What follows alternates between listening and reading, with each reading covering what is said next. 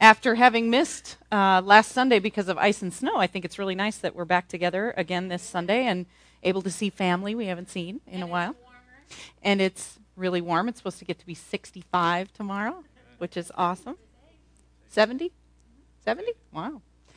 All right. So before we get started, we're going to come together in prayer. This lesson really ministered to me a lot. And the fact that we had a break last Sunday, it gave me yet another or an additional week to really meditate on this lesson.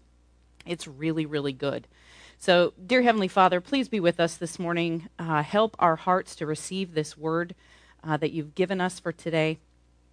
We ask that you open our eyes to areas where we can better understand how our prayers can be met, what responsibility we take in that. We thank you for this time spent together. We ask all these things in your Son, Jesus' name. Amen. All right. So the title of this lesson, I think, really stuck out at me when the leadership team was looking at choosing which ones of these we were going to lead. So the title of this lesson is What to Do When Your Prayers Seem Unanswered. Right? And I was like, I've had some prayers that might not have seemed answered. So this is probably one that's going to minister to me. So where I want to start before I start reading, something that really actually came up to me just within the last 24 hours, is when we purpose ourselves to pray, do we also think about at all how long we think it's going to take for that prayer to get answered? Do we think, I'm going to ask for this thing, Lord, and I expect that it'll be answered in the next 5 minutes, or I expect that it's going to be, I'm going to see resolution to this in a week, or maybe a month. Do we ever think that some of the prayers that we ask may take a year? Could take a year? Could take years?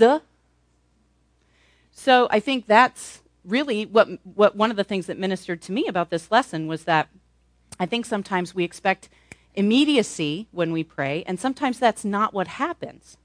So I plant that seed today as we go through this lesson because I think it'll really help you as it helped me. So let's begin. I want to share about what to do when your prayers seem unanswered, and I want to put the emphasis on the fact that your prayers seem unanswered. The truth is that God always, always answers any prayer that is prayed according to his word in faith. Abigail, in 1 John 5, 14 and 15, it says, "And we are confident that he hears us whenever we ask for anything that pleases him. And since we know that he hears us when we make our requests, we also know that he will give us what we ask for." Those are pretty powerful words, right? So first of all, that he hears us. And second of all, that he will give us what we ask for. That's a lot of confidence. God always answers prayer, but it doesn't always look like it's answered. In Matthew 7, 7 and 8, it says, "Keep on asking, and you will receive what you ask for. Keep on seeking, and you will find. Keep on knocking, the door will be opened to you." Those verses are saying that God does answer prayer. Yet every one of us can think of a time in our lives when we asked for something that we believed was a right thing, a good thing, not totally selfish or outside of God's will, yet we didn't see the answer. God's word says to ask, and it will be given to us. But our experience says we asked, and it wasn't given to us. So which one's true? The answer may surprise you, but the truth is that probably both are true. Most people think, now wait a minute, God's word says he will answer, and I didn't see it happen. And in John 4:24, it says, "For God is spirit, so those who worship him must worship in spirit and in truth." It didn't say, God operates in the spiritual realm to answer our prayers, but it takes faith on our part to manifest. Faith is what takes things from the spiritual world and moves them or draws them into the physical world. This is basically what Hebrews 11:1 says. Abigail, you're doing great. Faith is the confidence that what we hope for will actually happen. It gives us assurance about things that we cannot see. It didn't say faith is the evidence of things that don't exist. They do exist, but they are not in the seen physical world, but in the unseen spiritual realm. Faith reaches over into the spiritual realm and draws those things into the physical world. Andrew has a really great analogy here in this lesson that really, I think, makes this probably a lot more tangible for us. It's a lot like a radio signal. Radio and television stations are broadcasting constantly, and you can be in a room where you can't see or hear the signals. But that doesn't mean they aren't there. You have to turn a radio on and tune it to the frequency you want to hear. Then the radio pulls those signals out of a realm you can't perceive and rebroadcast them in a realm where you can hear them with your human ear. God answers our prayers in a similar way. He gives things in the spiritual realm, and by faith, you have to reach out and bring them into the physical world. You have to tune in. The physical and spiritual worlds move parallel to each other. God moves and answers your prayer, but you may never see it manifest in the physical unless you let faith bridge the gap between the unseen spiritual realm and the physical world we live in. For example, so here's a great example in the Bible. For example, Daniel, a man of God, was praying and asking God to give him a revelation. And for the sake of time, I'll summarize the story. The Lord sent the angel Gabriel to appear to David and answer his prayer. In Daniel 9:22 and 23, it says, "He explained to me," so this is Gabriel explaining this to Daniel. "He explained to me, Daniel, I have come here to give you insight and understanding." The moment you began praying, a command was given. And now I am here to tell you what it was, for you are very precious to God. Listen carefully so that you can understand the meaning of your vision. Here's the point. Gabriel said that at the beginning of Daniel's prayer, the commandment from God came for him to bring the answer. If you go back to Daniel 9:4 and actually read the prayer out loud that Daniel prayed, it takes about 3 minutes. Time yourself. Go back and read it. It takes about 3 minutes. If you read how long it took to bring the answer, it was about 3 minutes. A 3-minute lag time between God's command and the physical manifestation. We make a lot of suppositions that if God is really God and something is his will, it just happens like the snap of a finger. I know there have been times that I've expected that. I'm going to pray. I want the answer right now. I need to see it manifest right now. Or I'm not going to believe that God answered me. That has been a part of my existence in the past.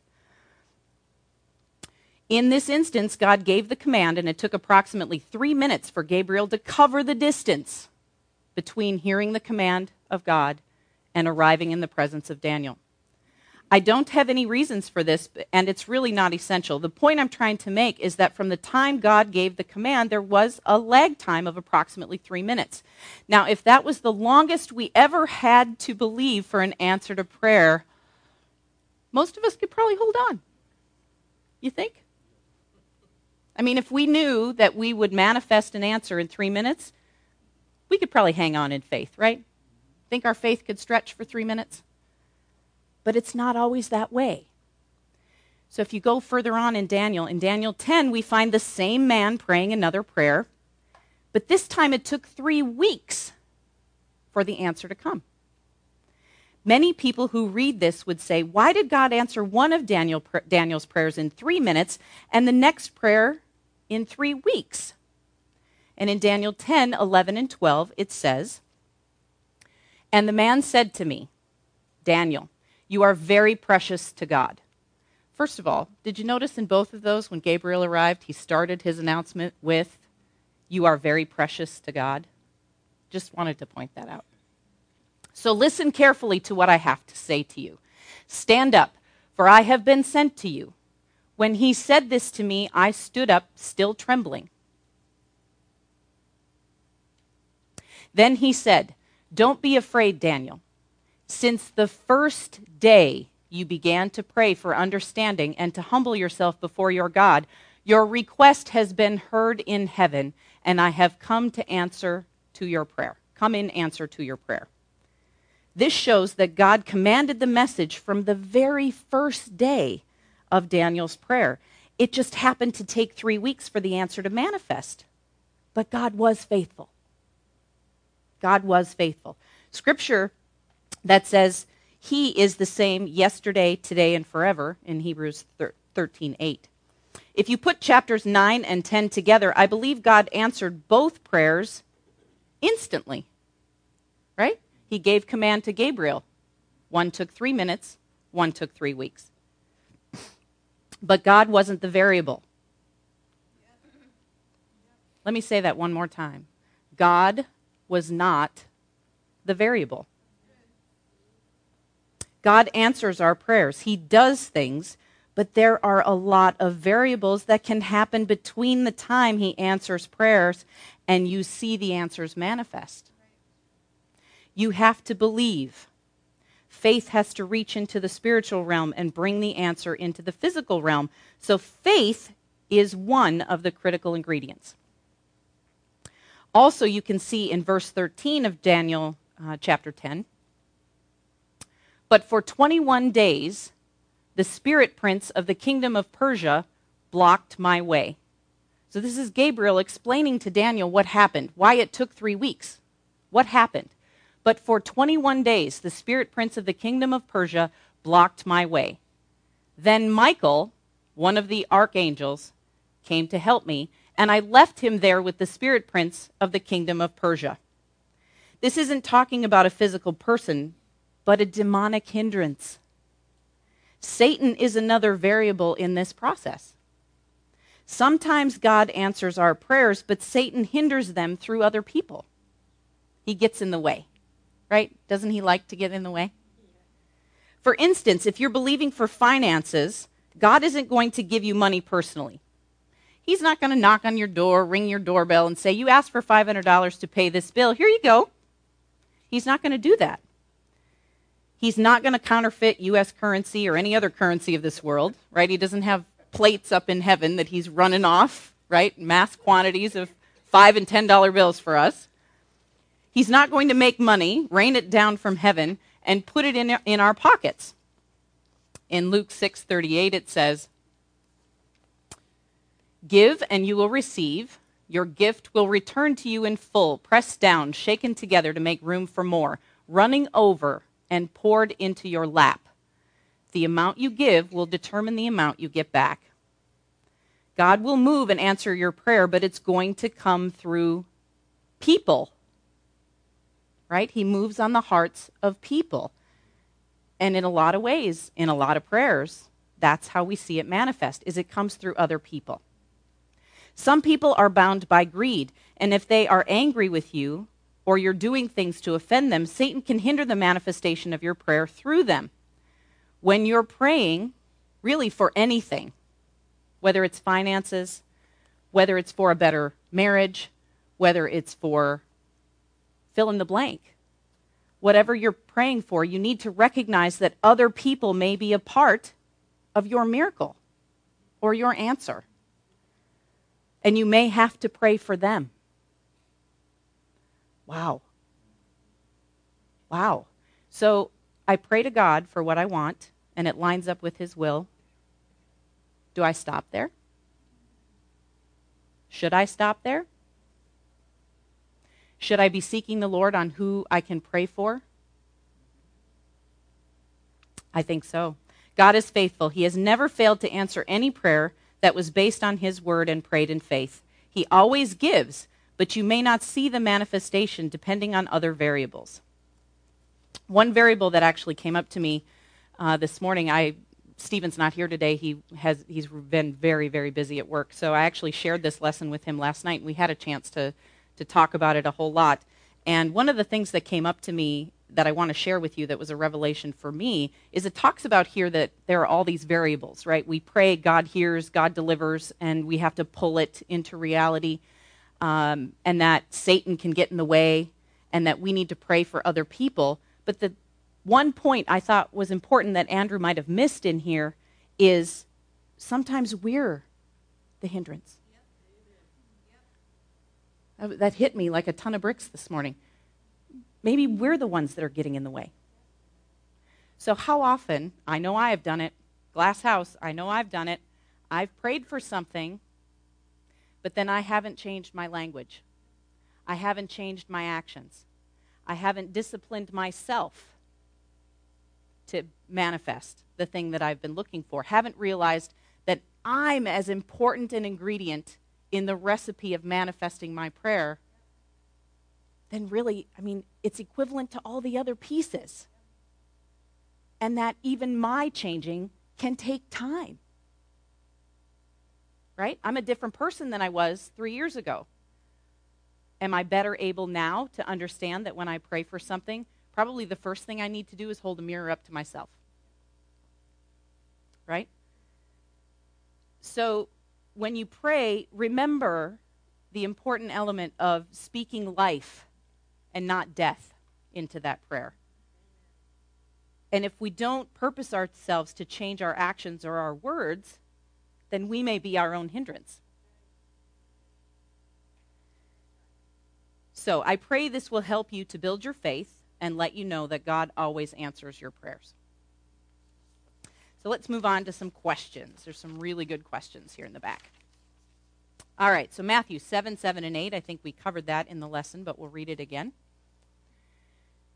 So Matthew 7:7 says, "Keep on asking, and you will receive what you ask for. Keep on seeking, and you will find. Keep on knocking, and the door will be opened to you."